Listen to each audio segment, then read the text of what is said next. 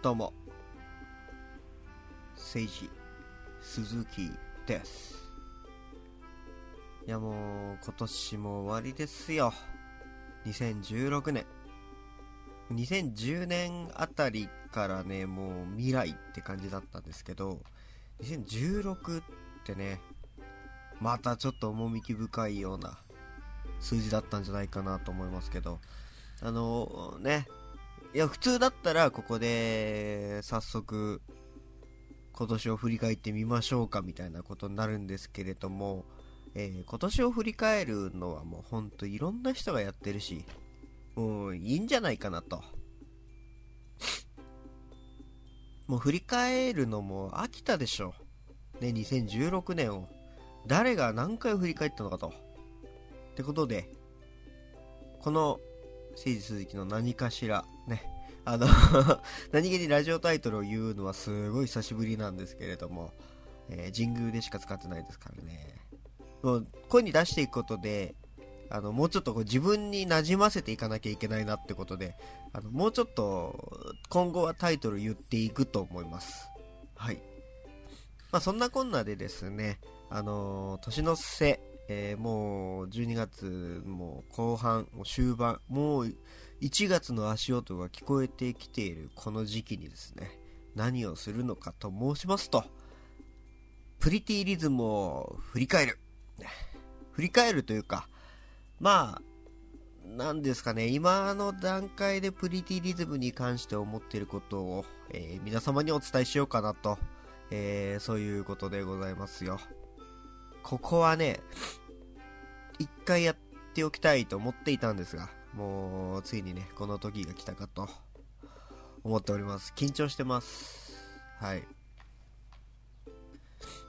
そんなにハードルの高いことではないし、ね、普段思ってることっていうほどのことでもないけど、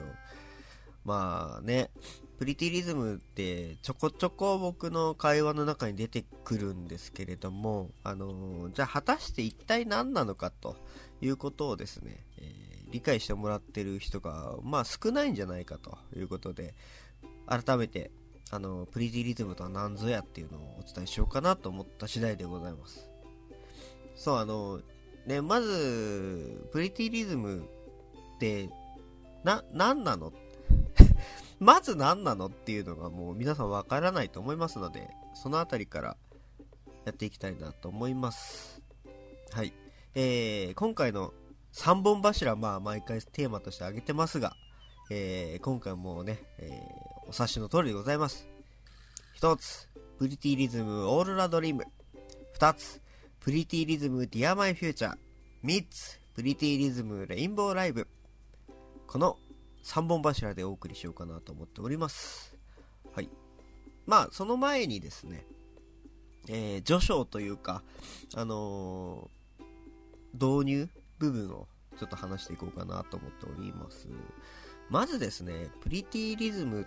ていうものが何なのかっていう話なんですけど、検索していただければすぐわかるんですが、検索するのがめんどくさいというあなたのために、私が今から検索しますよ。Pretty Rhythm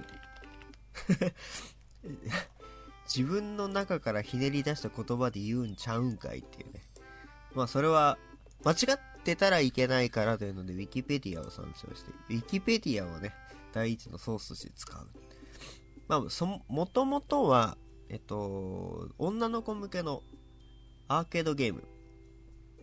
だったんですよね。2010年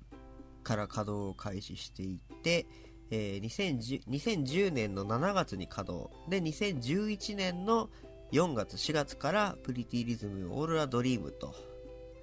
いうアニメがスタートしているんですよね。はい。でですね、いろいろ紆余曲折を経てアニメ化をし、で紆余曲折を経て、今はそのPretty Rhythmのシリーズがプリパラっていうものに変わっているんですが、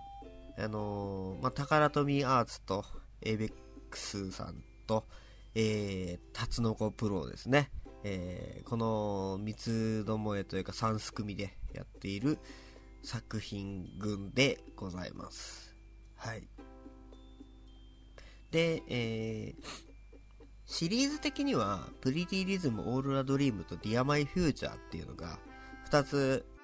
時系列が、ちょっと数年後という形で続いているんですが、レインボーライブっていう3作品目だけが、全く違うってわけでもないんですけど、ちょっと軸のずれた世界になっていて、主人公たちが一新されているという感じになってます。で、そもそもね、プリティリズム何なのっていうところで、プリティリズムの登場人物たちはね、プリズムショーというショーをするんですよ。で、このプリズムショーというのがですね、簡単に言うとフィギュアスケートみたいな競技で、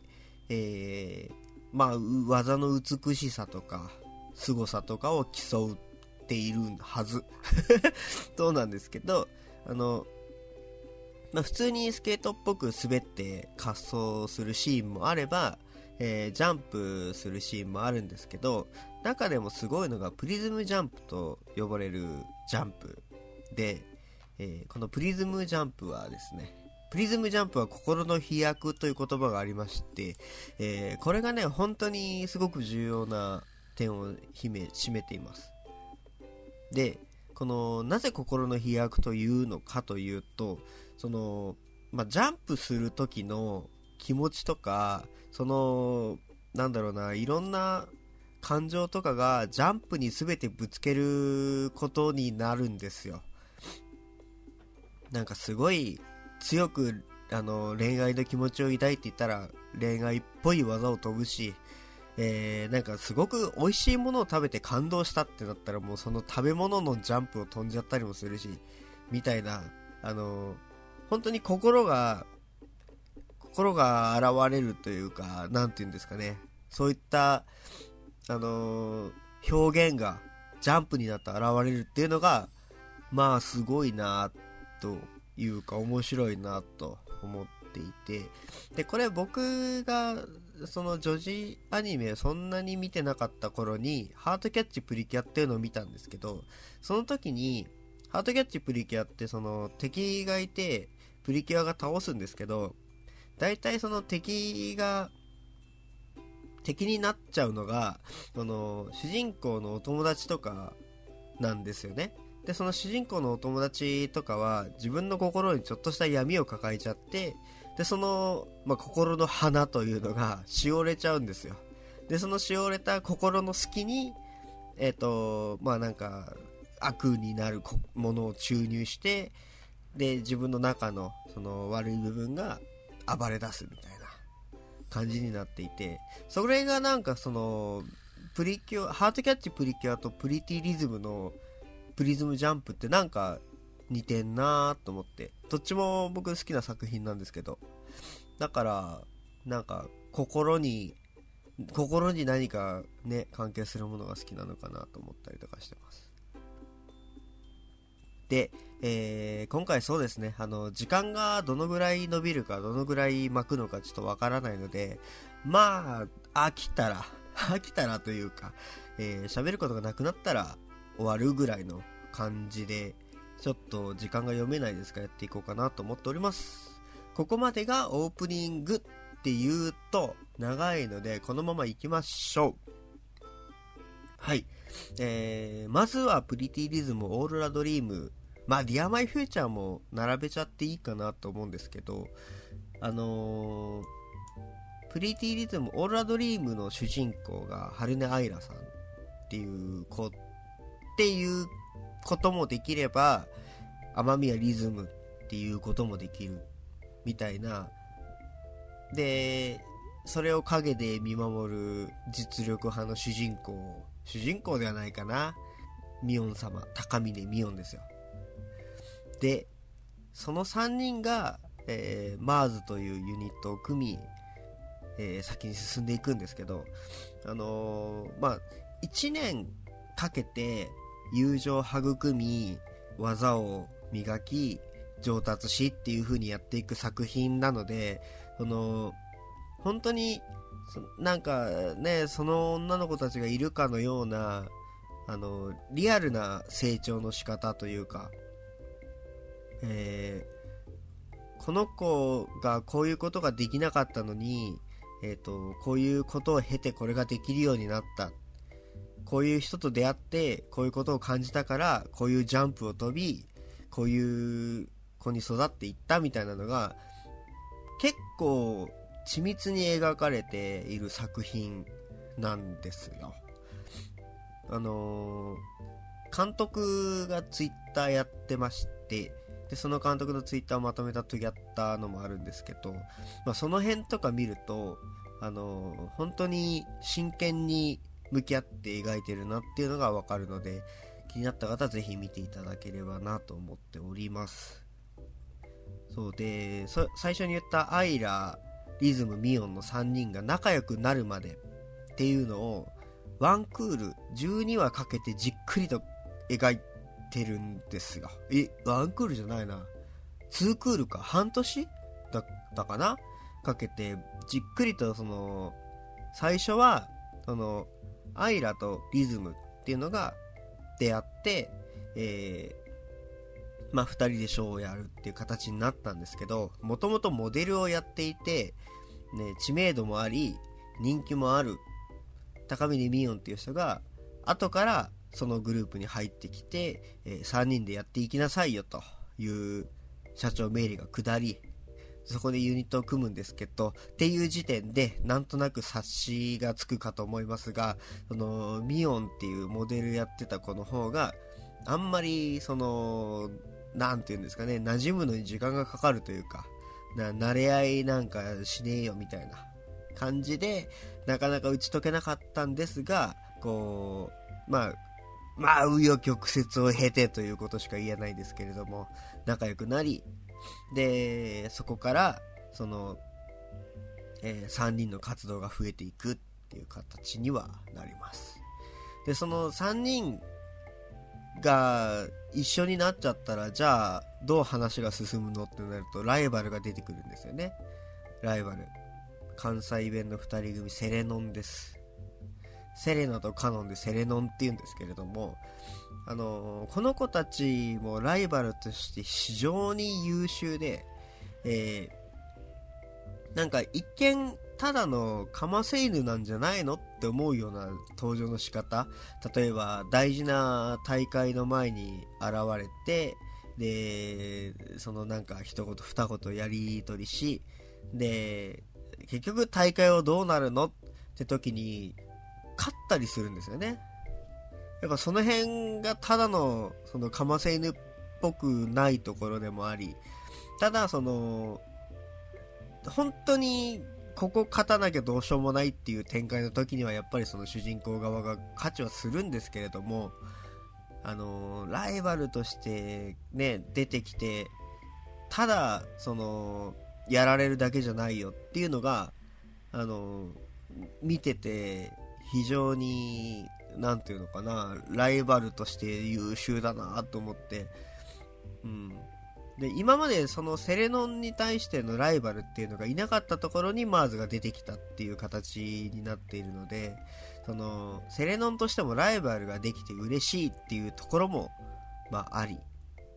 その辺がまた見どころでもあるんですけど、でもそのライバルとの戦いっていうのがそのサイドストーリーみたいなもんなんですよね。一番の物語の軸となるのはその1話で一番最初に出てくるオーロラライジングというジャンプなんですよ。そう、オーロラドリームというだけあって、オーロラっていう名前のついたジャンプがね、その物語の軸になってくるんですけど、このオーロラライジングという技がですね、記憶をなくした人もいるというぐらいのその自分のプリズムジャンプのうちの、大技の一つという感じなので、心の飛躍をするときに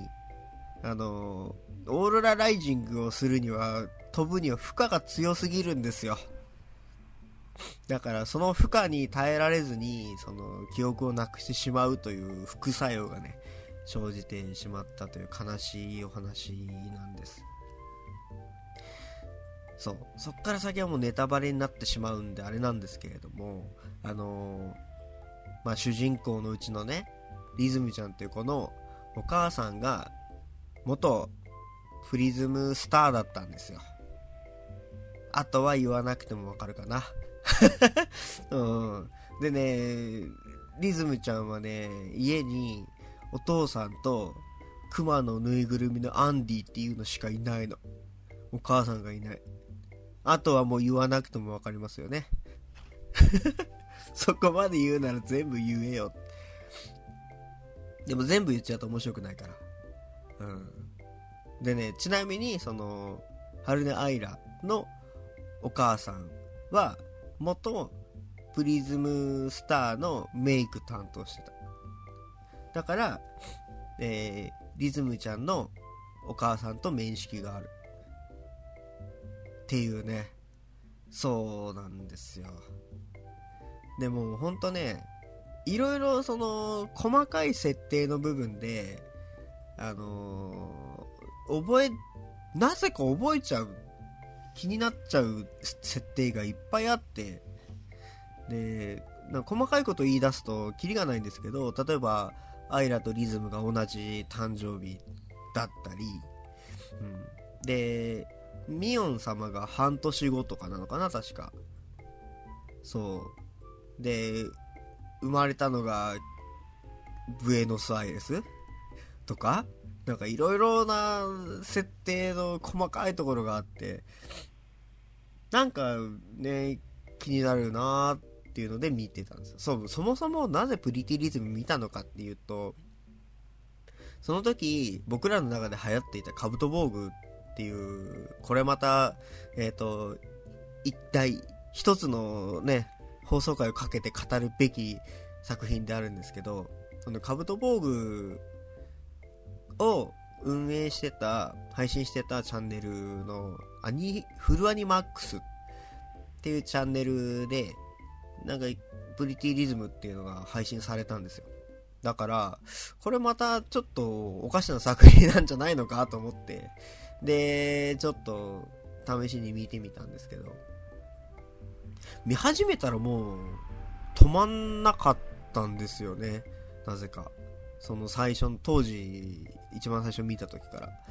だから見るべくして見たのかなみたいな感じで思ったりしつつなんですけど、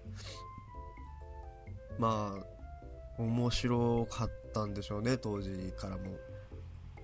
でもう本当にいろんなジャンプがありいろんな登場人物がおり、いろんなまあなんだろうな喜怒哀楽があり、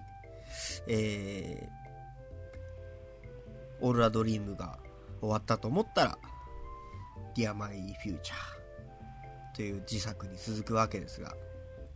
で Dear My Future はまあ3年後ぐらいだったかなのお話でですね、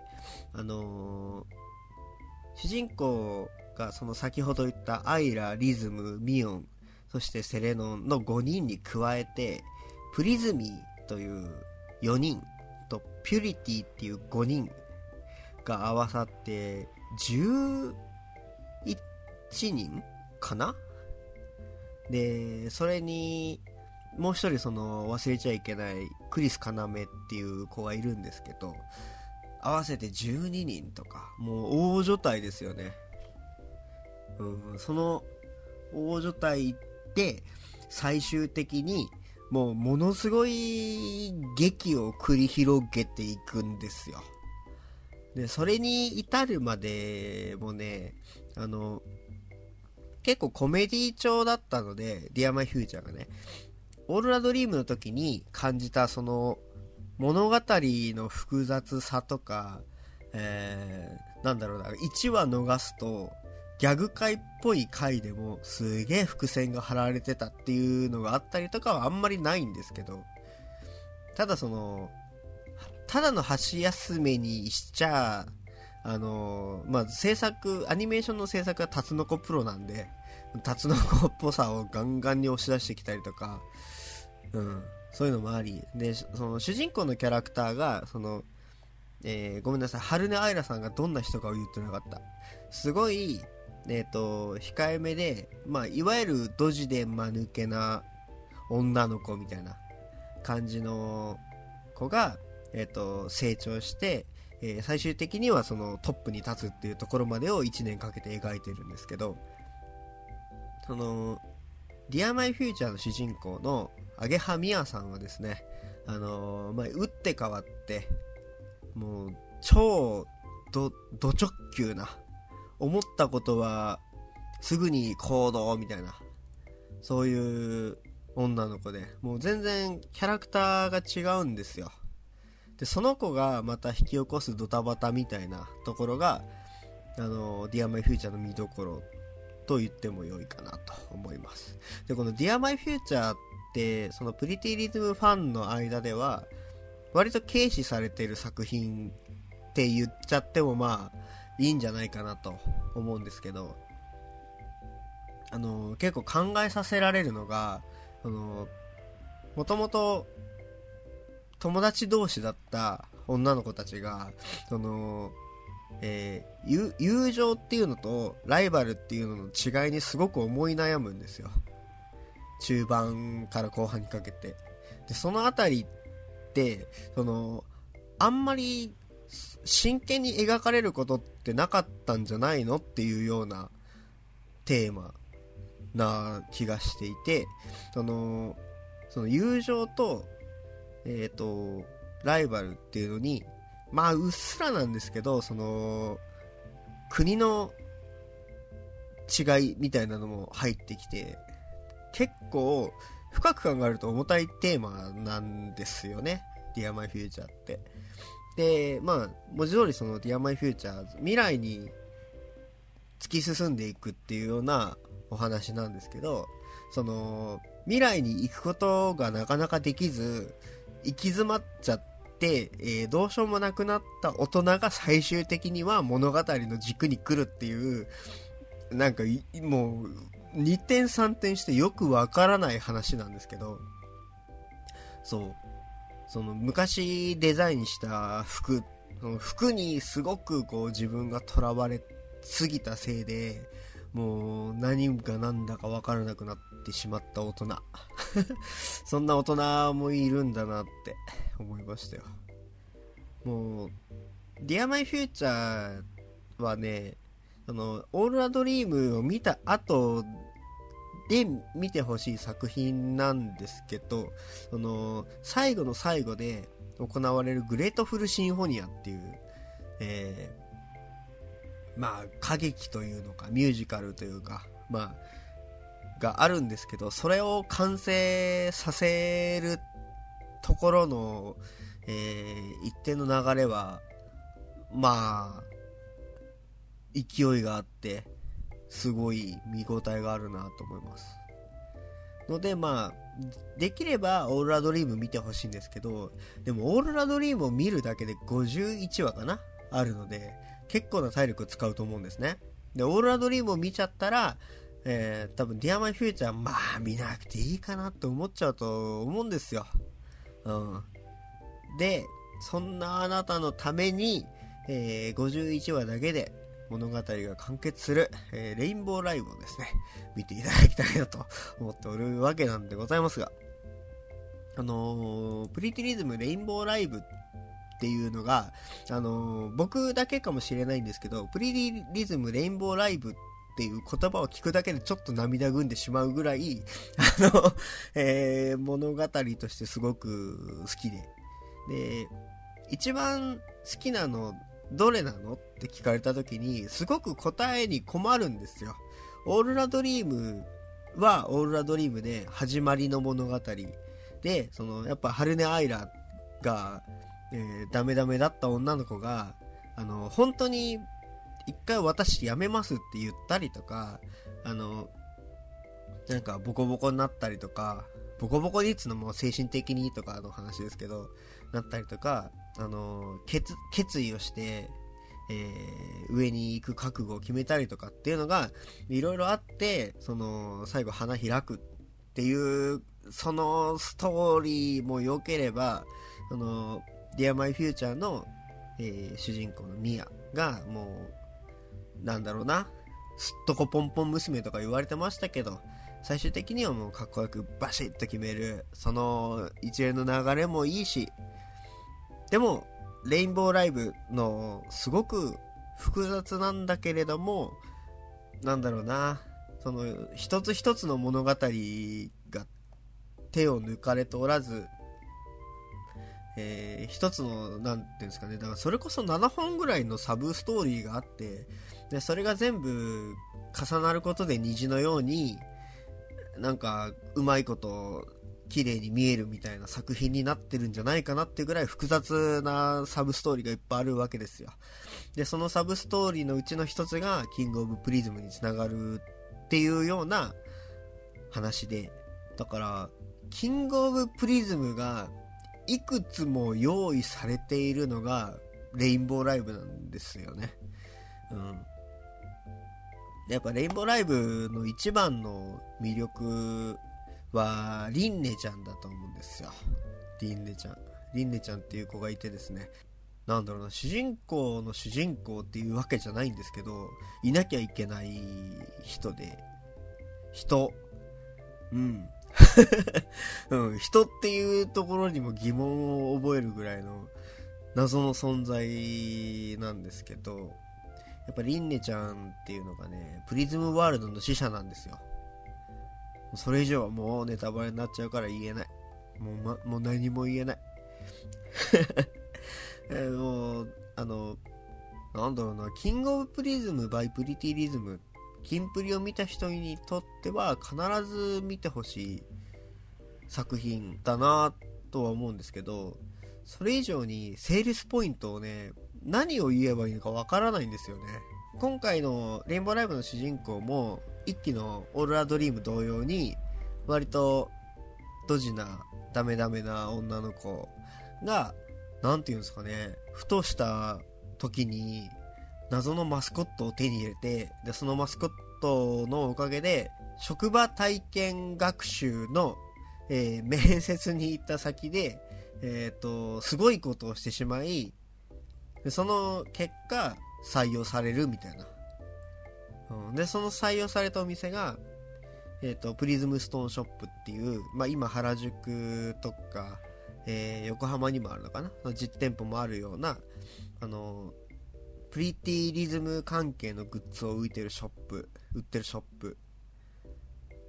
で、それのアニメの中の元ネタとなっているショップがあるんですけど、そこに今中学生店長としてその綾瀬なるさんが就任したんですよ。でそこから例えばお菓子ができる子を探してこいとか、もうファッションのお店だからメイクができる子を探してこいとか、そんなことはやりつつプリズムショーもやれみたいな、こういろんなことをさせられていくわけですよ。ふえーみたいなことを言いながらね、なんとか頑張なるなるみたいなこと言いながら頑張っていくわけですよ。でそうなってくると出てくるのはライバル。このライバルがまたですね、強烈な子たちでして、もう本当お嬢様中のお嬢様みたいな子とかね、メルヘンな子だとか、なぜか初期には占いキャラ設定があった猫キャラの子とかね、いろんな個性的なキャラクターが出てきて、で最終的にはそのここもね、ライバルであり友達っていうテーマはあるんですけど、でもそれはそのDear My Futureで描かれた形とは全然違っていて、Dear My Futureでは絶対に一番は一人しかなれないっていうところからどうするっ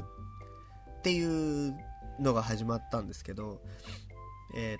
インボーライブの場合は切磋琢磨っていうのが似合うのかな、うん、その特に誰か一人が1位になるっていう感じのものもあるにはあるんだけど、実力差がありすぎてそういう感じにはならないみたいな。だから一緒に成長はしていくんだけれども敵対関係にはなってないんですよ。まあなってはいるんだけどね。敵対関係はなってはいるんだけれども、なんて言えばいいのかな、完全にいがみ合ってるわけではないみたいな、で最終的にはもう一緒に世界救いますからねみんなで一緒に世界救いますから。そこはそうですね、レインボーライブその話のそばでものすごく重たい話が繰り広げられていたり、まあそんなでもないんだけどみたいな、まあ家族がそれぞれ出てくるんですよ、レインボーライブでは。でそれぞれの家族のそれぞれの悩みとか、どういう家庭環境だとかみたいなのもこ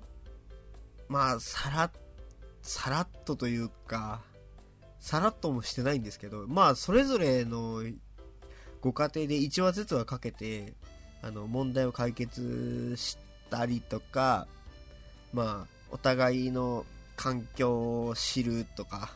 っていうのをやりつつ、そんなね家庭環境がいろいろある中、特定の男女がこう結ばれる結ばれないみたいな話があったりとか、朝のアニメですよ、朝の女の子が見るアニメでそういうシーンがあっていいのかって思いながら見てましたけど、もう別にあっていい、どんどんやってくれもうそんな感じになっちゃいますね。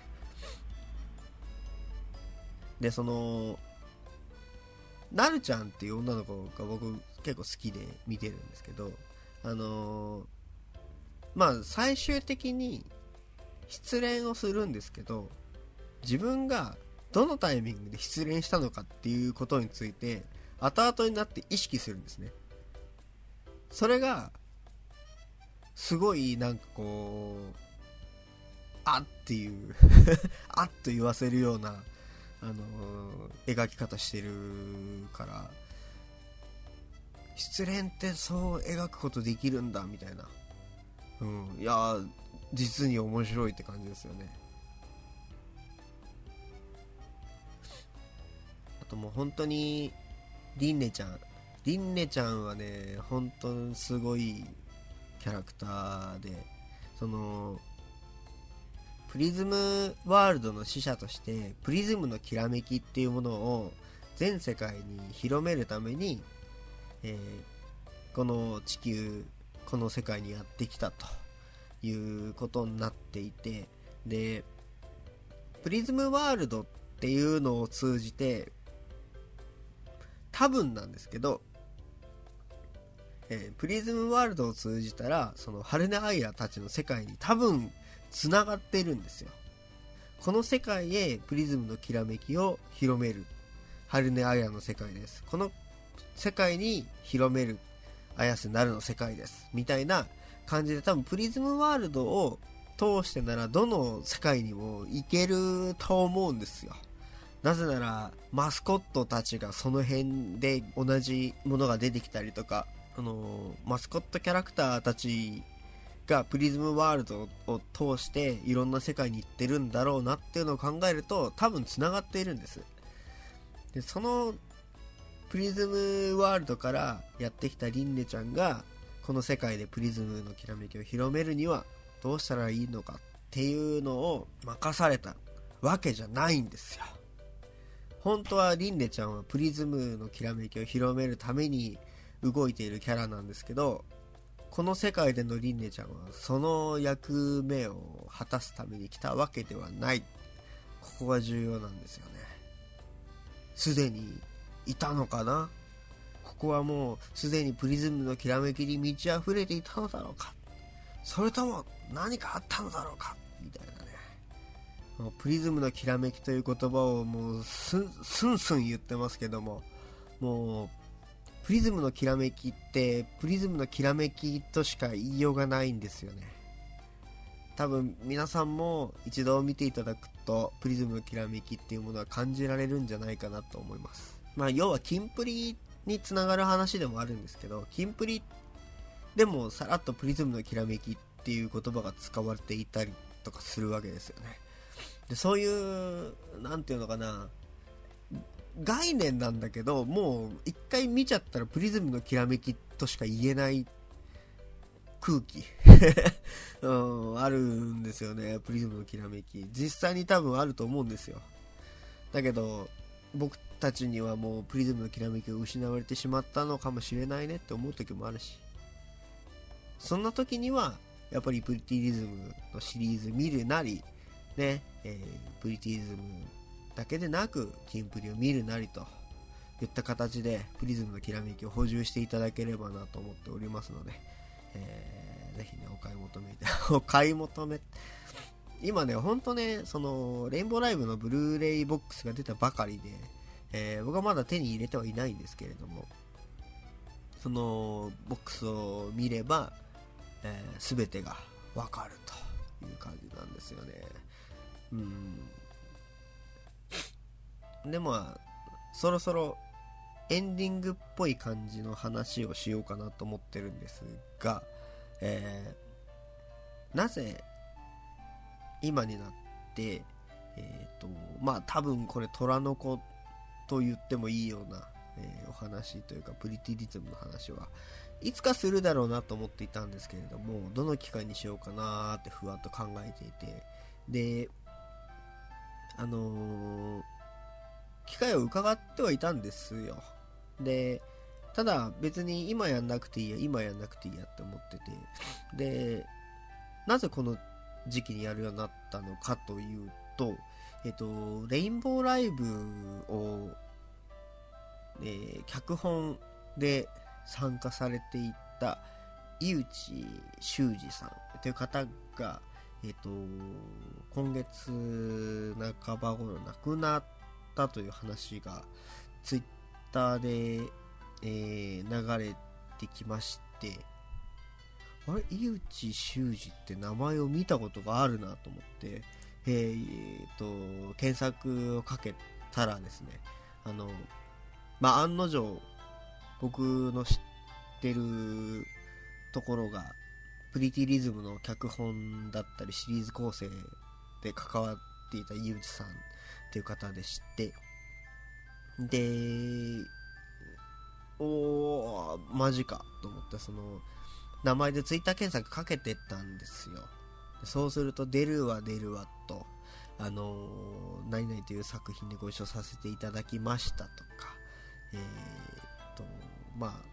弟子筋の方とか師匠筋の方